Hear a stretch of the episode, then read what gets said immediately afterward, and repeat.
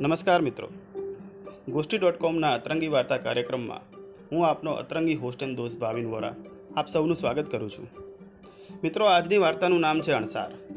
અણસાર આ શબ્દને કોઈ ઇન્ટ્રોડક્શનની જરૂર ના હોય.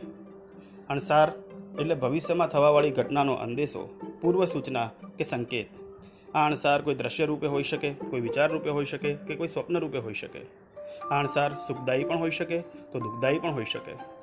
આપણી વાર્તાના મુખ્ય નાયક સૂરસિંહને પણ આવા જ અણસાર થઈ રહ્યા છે.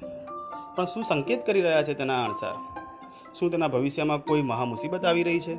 કે પછી આ અણસાર તેના ભૂતકાળ કે પૂર્વજન્મ સાથે સંકળાયેલા છે? જાણવા માટે આવો સાંભળીએ આજની વાર્તા અણસાર. તો મિત્રો, પ્રસ્તુત છે અણસાર, ભાગ પહેલો.